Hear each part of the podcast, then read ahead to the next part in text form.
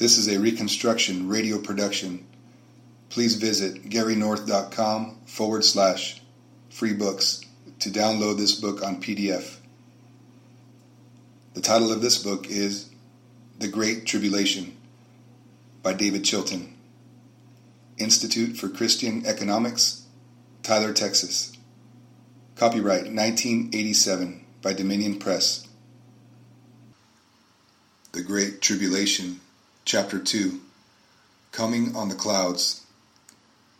We have seen that Christ's discourse on the Mount of Olives, recorded in Matthew 24, Mark 13, and Luke 21, deals with the end, not of the world, but of Jerusalem and the temple.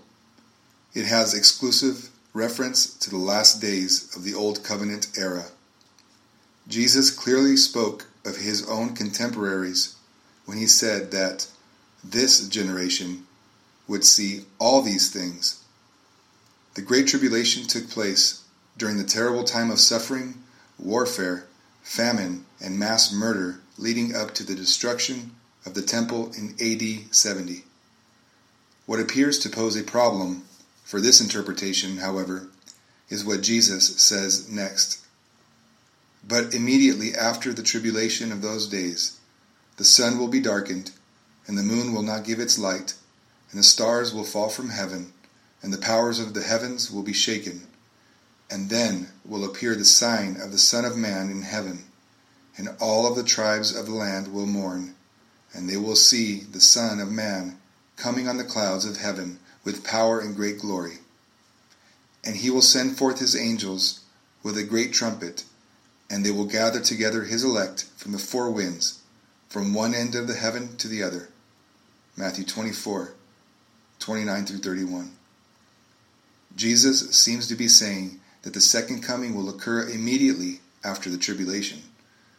Did the second coming occur in AD 70? Have we missed it? First, let us be clear about one thing at the outset. There is just no getting around that word immediately. It means immediately. Acknowledging that the tribulation took place during the then living generation, we must also face the clear teaching of Scripture that whatever Jesus is talking about in these verses happened immediately afterward. In other words, these verses describe what is to take place at the end of the tribulation, what forms its climax. In order to understand the meaning of Jesus' expressions in this passage, we need to understand the Old Testament much more than most people do today. Jesus was speaking to an audience that was Im- initial, intimately familiar with the most obscure details of Old Testament literature. They had heard the Old Testament read and expounded countless times throughout their lives, and had memorized lengthy passages. Biblical imagery and forms of expression had formed their culture, environment, and vocabulary from earliest infancy, and this had been true for generations. The fact is that when Jesus spoke to his disciples about the fall of Jerusalem, he used prophetic vocabulary. There was a language of prophecy, instantly recognizable to those familiar with the Old Testament. As Jesus foretold the complete end of the Old Covenant system, which was, in a sense, the end of a whole world, he spoke of it as any of the prophets would have, in the stirring language of covenantal judgment. We will consider each element in the prophecy, seeing how its previous use in the Old Testament prophets determined its meaning in the con- context of Jesus' discourse on the fall of Jerusalem. Remember that our, our ultimate standard of truth is the Bible, and the Bible alone. The sun, moon, and stars. At the end of the tribulation, Jesus said, The universe will collapse.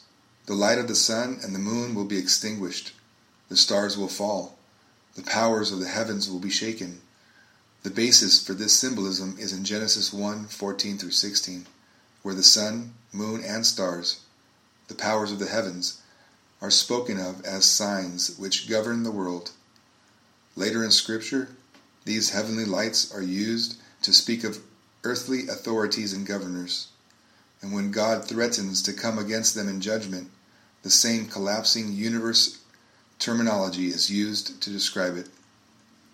Prophesying the fall of Babylon to the Medes in 539 BC, Isaiah wrote, Behold, the day of the Lord is coming, cruel, with fury and burning anger, to make the land a desolation, and he will exterminate its sinners from it.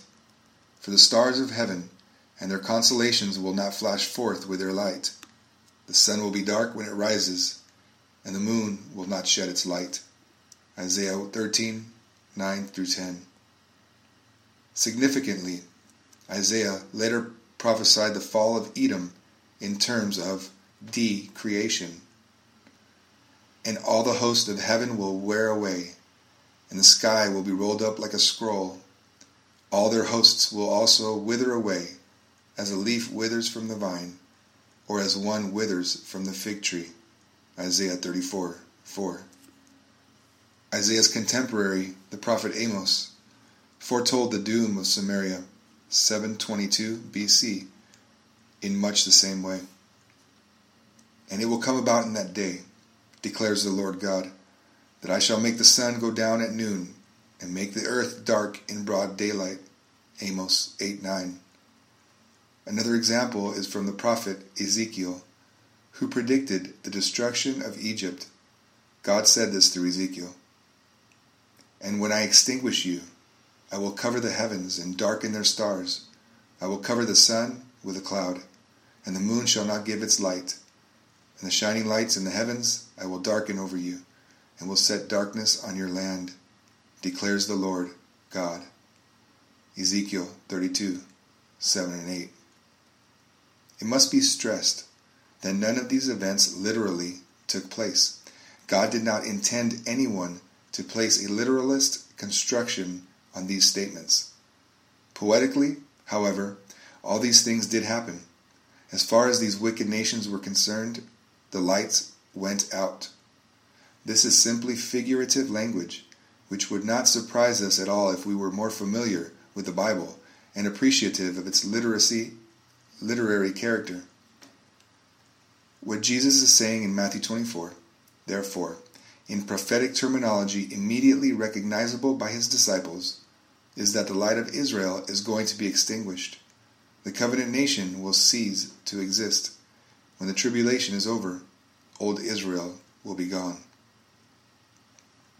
The sign of the Son of Man. Most modern translations of Matthew 24:30 read something like this: And then the sign of the Son of Man will appear in the sky. That is a mistranslation, based not on the Greek text, but on the translator's own misguided assumptions about the subject of this passage, thinking it is speaking about the second coming. A word for word rendering from the Greek actually reads, And then will appear the sign of the Son of Man in heaven. As you can see, two important differences come to light in the correct translation.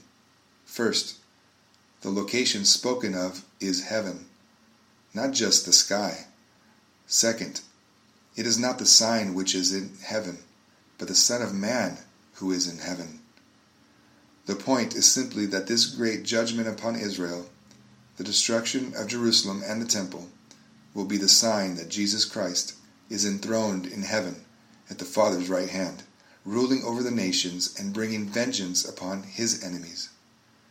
The divinely ordained cataclysm of AD 70 revealed that Christ had taken the kingdom from Israel and given it to the church. The desolation of the old temple was the final sign that God had deserted it and was now dwelling in a new temple, the church. These were all aspects of the first advent of Christ, crucial parts of the work he came to accomplish by his death, resurrection, and ascension to the throne. This is why the Bible speaks of the outpouring of the Holy Spirit upon the church and the destruction of Israel as being the same event, for they were intimately connected theologically.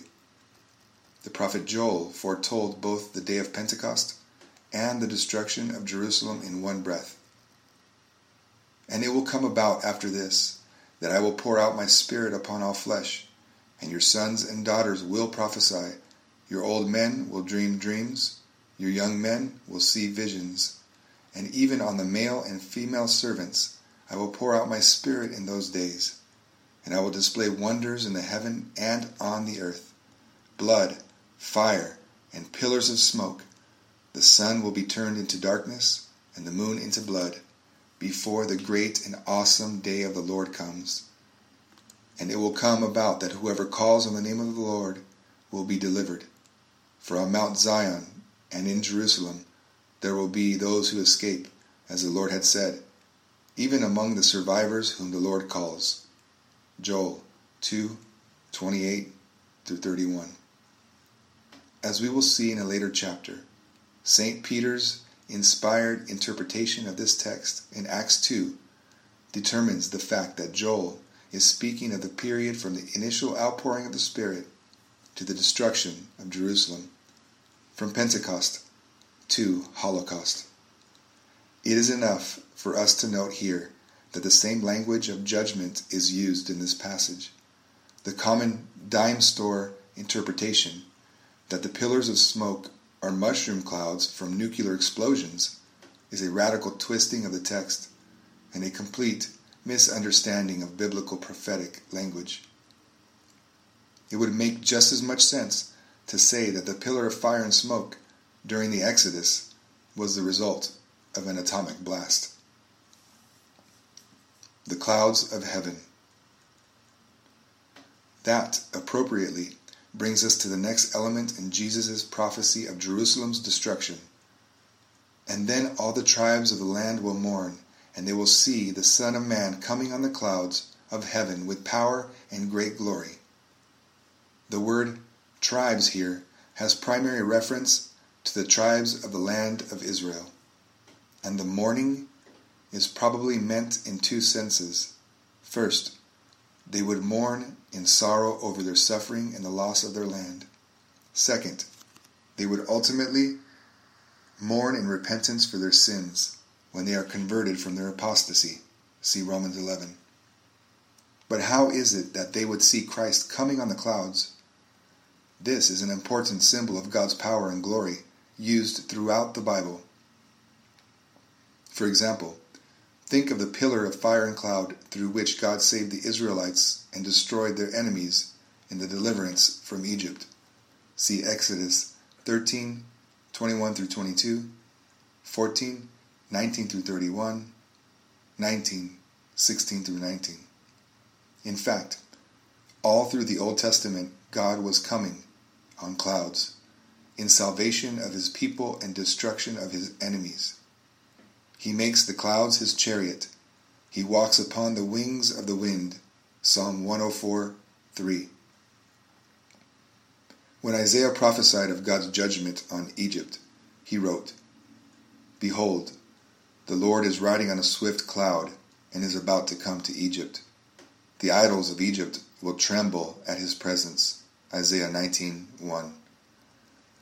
The prophet Nahum spoke similarly of God's destruction of Nineveh. In whirlwind and storm is his way, and clouds are the dust beneath his feet. Nahum 1 3. God's coming on the clouds of heaven is an almost commonplace scriptural symbol for his presence, judgment, and salvation. More than this, however, is the fact that Jesus is referring to a specific event connected with the destruction of Jerusalem and the end of the Old Covenant. He spoke of it again at his trial, when the, when the high priest asked him if he was the Christ, and Jesus replied, I am, and you shall see the Son of Man sitting at the right hand of power and coming with the clouds of heaven. Mark 14:62. See following Matthew 26:64. Obviously, Jesus was not referring to an event thousands of years in the future. He was speaking of something that his contemporaries, this generation, would see in their lifetime. The Bible tells us exactly when Jesus came with the clouds of heaven. And after he had said these things, he was lifted up while they were looking on, and a cloud received him out of their sight. Acts 1 9. So then, after the Lord had spoken to them, he was received up into heaven and sat down at the right hand of God. Mark 16 19. It was this event, the ascension to the right hand of God, which Daniel foresaw. I kept looking in the night visions, and behold, with the clouds of heaven, one like a son of man was coming. And he came up to the Ancient of Days, and was presented before him. And to him was given dominion, glory, and a kingdom, that all the peoples, nations, and men of every language might serve him. His dominion is an everlasting dominion, which will not pass away, and his kingdom is one which will not be destroyed. Daniel 7 13 through 14. The destruction of Jerusalem was a sign that the Son of Man, the second Adam, was in heaven, ruling over the world and disposing it for his own purposes. At his ascension, he had come on the clouds of heaven to receive the kingdom from his Father. The destruction of Jerusalem was the revelation of this fact. In Matthew 24, therefore, Jesus was not prophesying that he would literally come on the clouds in AD 70. Although it was figuratively true, his literal coming on the clouds, in fulfillment of Daniel 7, took place in AD 30, at the beginning of the terminal generation. But in AD 70, the tribes of Israel would see the destruction of the nation as the result of his having ascended to the throne of heaven to receive his kingdom. The gathering of the elect. Finally, Jesus announced the result of Jerusalem's destruction will be Christ's sending forth of his angels to gather the elect. Isn't this the rapture? No. The word angels simply means messengers. See following James 2:25. Regardless of whether their origin is heavenly or earthly, it is the context which determines whether these are heavenly creatures being spoken of. The word often means preachers of the gospel. See Matthew 11:10, Luke 7:24, 9:52, Revelation 1 through 3. In context, there is every reason to assume that Jesus is speaking of the worldwide evangelism and conversion of the nations which will follow upon the destruction of Israel. Christ's use of the word gather is significant in this regard. The word literally is a verb meaning to synagogue. The meaning is that with the destruction of the temple and of the old covenant system, the Lord sent, sends out his messengers to gather his elect people into his new synagogue. Jesus is actually quoting from Moses, who had promised, If your outcasts are at the ends of heaven, from there the Lord your God will synagogue you, and from there he will take you. Deuteronomy 34, Septuagint. Neither text has anything to do with the rapture. Both are concerned with the restoration and establishment of God's house, the organized congregation of his covenant people.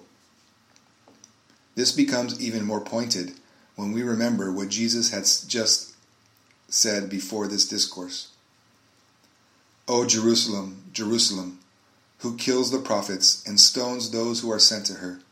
How often I wanted to synagogue your children together, the way a hen gathers her chicks under her wings, and you were unwilling. Behold, your house is being left to you desolate. Matthew 23, 37 through 38. Because Jerusalem apostatized and refused to be synagogued under Christ, her temple would be destroyed and a new synagogue and temple would be formed the church. The new temple was created, of course, on the day of Pentecost, when the Spirit came to indwell the church. But the fact of the new temple's existence would only be made obvious when the scaffolding of the old temple and the old covenant system was taken away. The Christian congregations immediately began calling themselves synagogues That is the word used in James 2 2, while calling the Jewish gatherings synagogues of Satan.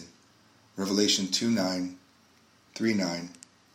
Yet they lived in anticipation of the day of judgment upon Jerusalem and the old temple, when the church would be revealed as the true temple and synagogue of God. Because the old covenant system was obsolete and ready to disappear. Hebrews 8:13. The writer to the Hebrews urged them to have hope, not forsaking the synagogue of ourselves together, as is the habit of some, but encouraging one another, and all the more as you see the day approaching. Hebrews 10:25. 2 Thessalonians 2 1 through 2.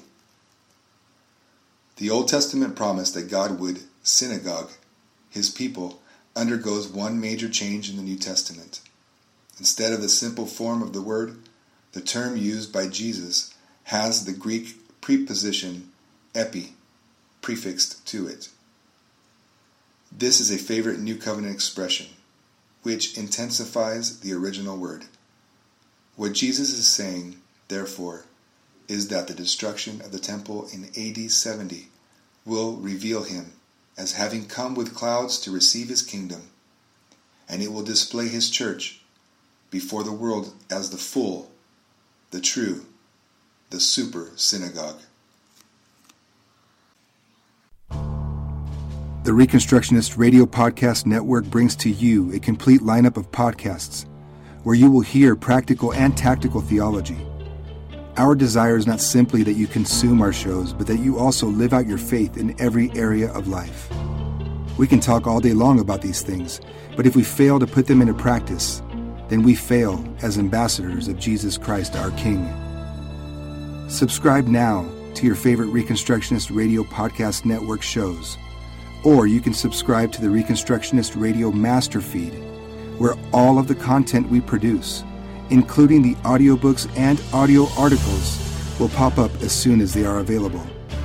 And don't forget to visit ReconstructionistRadio.com to volunteer as a narrator or to partner with this ministry financially. May the Holy Spirit stir you into action for Christ and His kingdom